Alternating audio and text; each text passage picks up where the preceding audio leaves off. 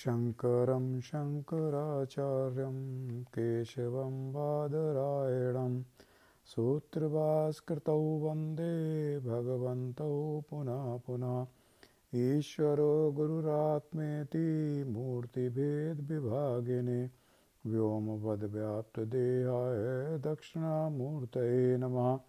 ॐ शान्ति शान्ति शान्तिः वसुदेवसुतं देवं कंसचारुणमर्दनं। देवकी परमानन्दं कृष्णं वंदे जगद्गुरुं, कृष्णं वंदे जगद्गुरुं, कृष्णं वंदे जगद्गुरुं।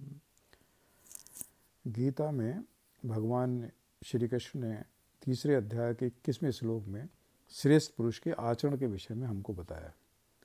इसके विषय में हम देखते हैं कि किसी को उपदेश देने से पहले हमें स्वयं वैसा आचरण करना ज़रूरी है, अगर हम गीता के सिद्धांत का पालन करते हैं।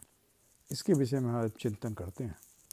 अक्सर हम देखते हैं कि मनुष्य उन व्यक्तियों के आचरण का अनुसरण करता है, जिन्हें वे धन, प्रतिष्ठा, राजनीति में उच्च स्थान, उच्च पद या व्यापार में अपने से श्रेष्ठ समझता है। वे वैसा ही बनना चाहता है। इसी प्रकार परिवार में भी प्रमुख व्यक्ति या मुखिया जैसा आचरण करता है, परिवार के अन्य सदस्य भी करीब करीब वैसा ही आचरण करना सीख जाते हैं। गीता में भगवान कहते हैं कि श्रेष्ठ पुरुष जैसा जैसा आचरण करता है, अन्य पुरुष भी वैसा वैसा ही आचरण करते हैं। वह जो कुछ प्रमाणित कर देता है, समस्त समुदाय उसी के अनुसार करने लग जाता है। यानी समाज को सुचारू रूप से मार्गदर्शन देने में श्रेष्ठ पुरुषों का बहुत बड़ा योगदान रहता है। यदि उच्च पद पर आसीन एक प्रमुख अधिकारी समय पर कार्यालय आता है और देर तक बैठकर अपना कार्य पूरी ईमानदारी, मेहनत, तत्परता के साथ करता है तो उसे अपने अधीनस्थ कर्मचारियों को इन विषयों पर कुछ ज़्यादा कहने की आवश्यकता नहीं होती है।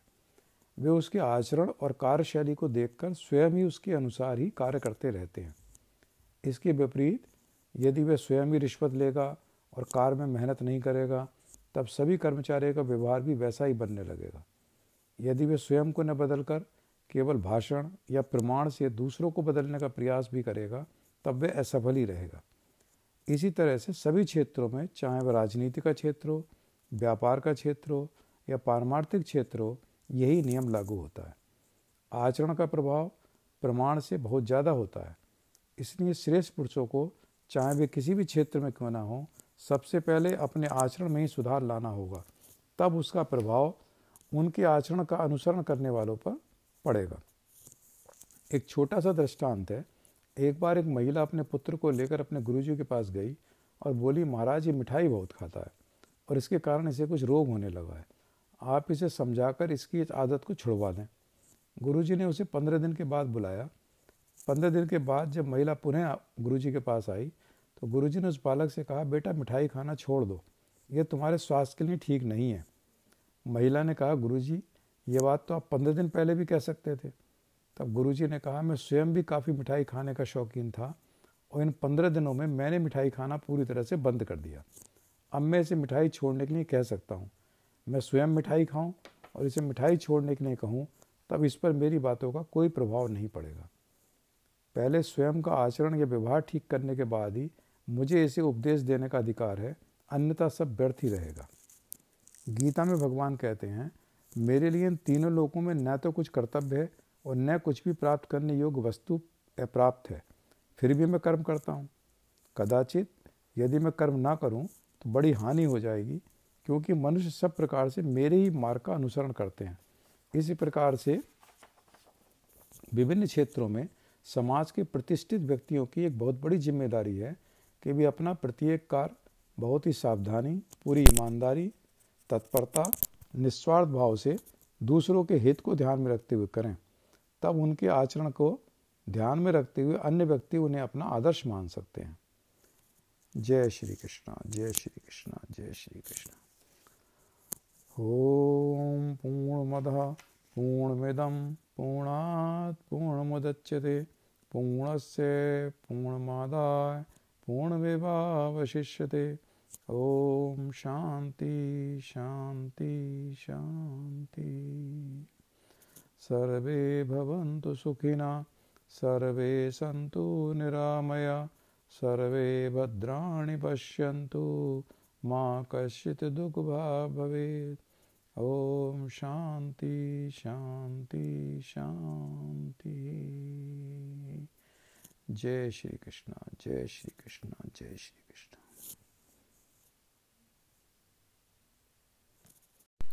शङ्करं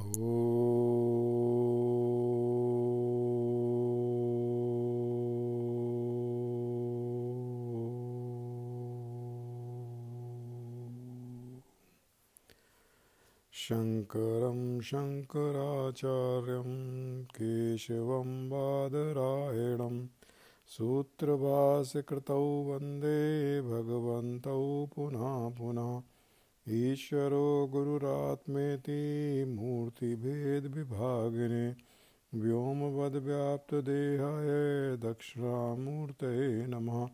ॐ शान्ति शान्ति शान्तिः कृष्णाय वासुदेवाय हरे परमात्मने, प्रणतक्लेशनाशाय गोविन्दाय नमो नमः।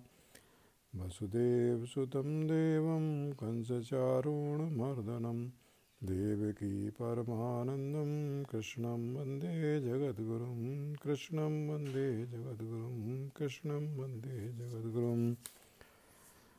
भगवान श्री कृष्ण ने गीता में सृष्टि चक्र के विषय में, अध्याय तीन में श्लोक चौदह और पंद्रह सोलह में जो हमको बतलाया है, उसके विषय में आज हम कुछ विचार करते हैं।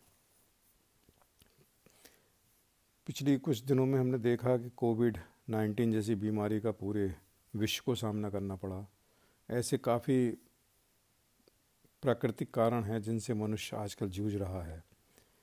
हम देखते हैं क्या मानव जाति के लिए किए जाने वाले कर्मों का सृष्टि चक्र पर अनुचित प्रभाव पड़ रहा है? क्या इसके लिए हम खुद जिम्मेदार हैं? यदि इन प्रश्न के उत्तर हम अपने ही शास्त्रों में देखें, तब हम स्वयं इस निष्कर्ष पर पहुँच सकते हैं केवल अपने हितों को ही ध्यान में रखकर कर्म किए जा रहे हैं। भगवान ने गीता में मनुष्यों के कर्मों के सृष्टि चक्र पर प्रभाव बताया है। गीता में आता है, संपूर्ण प्राणी अन्न से उत्पन्न होते हैं, अन्न की उत्पत्ति वर्षा से होती है, वर्षा यज्ञ से होती है और यज्ञ भीत कर्मों से उत्पन्न होने वाला है। कर्म समुदाय को तू वेद से उत्पन्न जान और वेद को अविनाशी परमात्मा से उत्पन्न हुआ जान। इससे सिद्ध होता है कि सर्वव्यापी परमात्मा सदा ही भीत कर्मों में प्रतिष्ठित है। जो इस परंपरा से प्रचलित सृष्टि चक्र के अनुकूल नहीं चलता, यानी अपने कर्तव्य का पालन नहीं करता, वह इंद्रियों के भोगों में रमण करने वाला पापायु पुरुष व्यर्थ ही जीता है। शास्त्र विहित कर्तव्य कर्मों को यज्ञ कहा है। प्रत्येक मनुष्य यदि अपने कर्तव्य कर्म का ठीक तरह से पालन नहीं करेगा, तब उसका प्रभाव सृष्टि चक्र पर पड़कर पूरी मानव जाति को ही भुगतना पड़ेगा। जैसे एक मशीन में अनेक पुर्जे होते हैं, यदि सभी पुर्जे ठीक तरह से काम कर रहे हों, तब मशीन ठीक से काम करती है। और अगर उसका एक भी पुर्जा ठीक से अपना काम ना करे, तब मशीन भी ठीक प्रकार से काम नहीं करेगी और अपना पूरा उत्पादन नहीं देगी। इसी प्रकार हमारे शरीर में अनेक अंग हैं और उनमें से एक भी अंग खराब हो जाए, तब उसका असर हमारे पूरे शरीर पर पड़ता है और हम दुखी हो जाते हैं। ठीक उसी प्रकार प्रत्येक मनुष्य इस सृष्टि का एक महत्वपूर्ण अंग है। यदि वह अपना कर्तव्य और कर्म, स्वार्थ बुद्धि से केवल अपने हित को ध्यान में रखकर करेगा, तब उसका प्रभाव पूरी सृष्टि या प्रकृति पर भी पड़ेगा। प्रकृति का प्रकोप पूरी मानव जाति को ही भुगतना पड़ेगा। यदि मनुष्य अपना कर्म पूरे निस्वार्थ और निष्काम भाव से दूसरों के हित को ध्यान में रखते हुए करेगा, तब वह भी बंधन से मुक्त रहेगा और सृष्टि या प्रकृति भी अपना कार्य सुचारू रूप से मानव जाति के हित के लिए करती रहेगी। मान मानस के उत्तर कांड में आता है कि भरत जी भगवान राम से कहते हैं, परहित सरिस धर्म नहीं भाई, पर पीड़ा सम नहीं अधमाई। यानी दूसरों की भलाई के समान कोई धर्म नहीं और दूसरों को दुख पहुँचाने के समान कोई नीचता या पाप नहीं है। पिछले पचास साठ वर्षों से दुनिया में बहुत परिवर्तन हुआ गया है। अधिकांश मनुष्य केवल अपना ही हित को ध्यान में रखते हुए कार्य करते हैं। चाहे उससे दूसरों को कितना भी अहित हो जाए, हमें आत्मनिरीक्षण करना पड़ेगा और प्रत्येक मनुष्य को अपने कार्य करने के तरीकों को बदलने का प्रयास करना पड़ेगा। अन्यथा हो सकता है कि यह सब प्रकृति की एक चेतावनी के रूप में हो, जैसे कोविड नाइन्टीन हमने देखा। अभी भी हमें सतर्क होकर हम आने वाली बड़ी परेशानी से बच सकते हैं। केवल अपने कर्म को, कर्तव्य कर्म को दूसरे के हित को ध्यान में रखते हुए, निष्काम भाव से करने के लिए यज्ञ की तरह हम उसको करना शुरू करें, तब हम भी सुखी रहेंगे। और संसार और प्रकृति और सृष्टि में भी कोई व्यवधान नहीं होगा। जय श्री कृष्ण, जय श्री कृष्ण। ओम पूर्णमद पूर्णमिदम पूर्णात् पूर्णमुदच्यते पूर्णस्य पूर्णमादाय पूर्णमेवावशिष्यते। ओम शांति शांति शांति। सर्वे भवन्तु सुखिना सर्वे सन्तु निरामया, सर्वे भद्राणि पश्यन्तु, मा कश्चित् दुग्भाग् भवेत्। ॐ शान्ति शान्ति, शान्तिः। जय श्रीकृष्ण।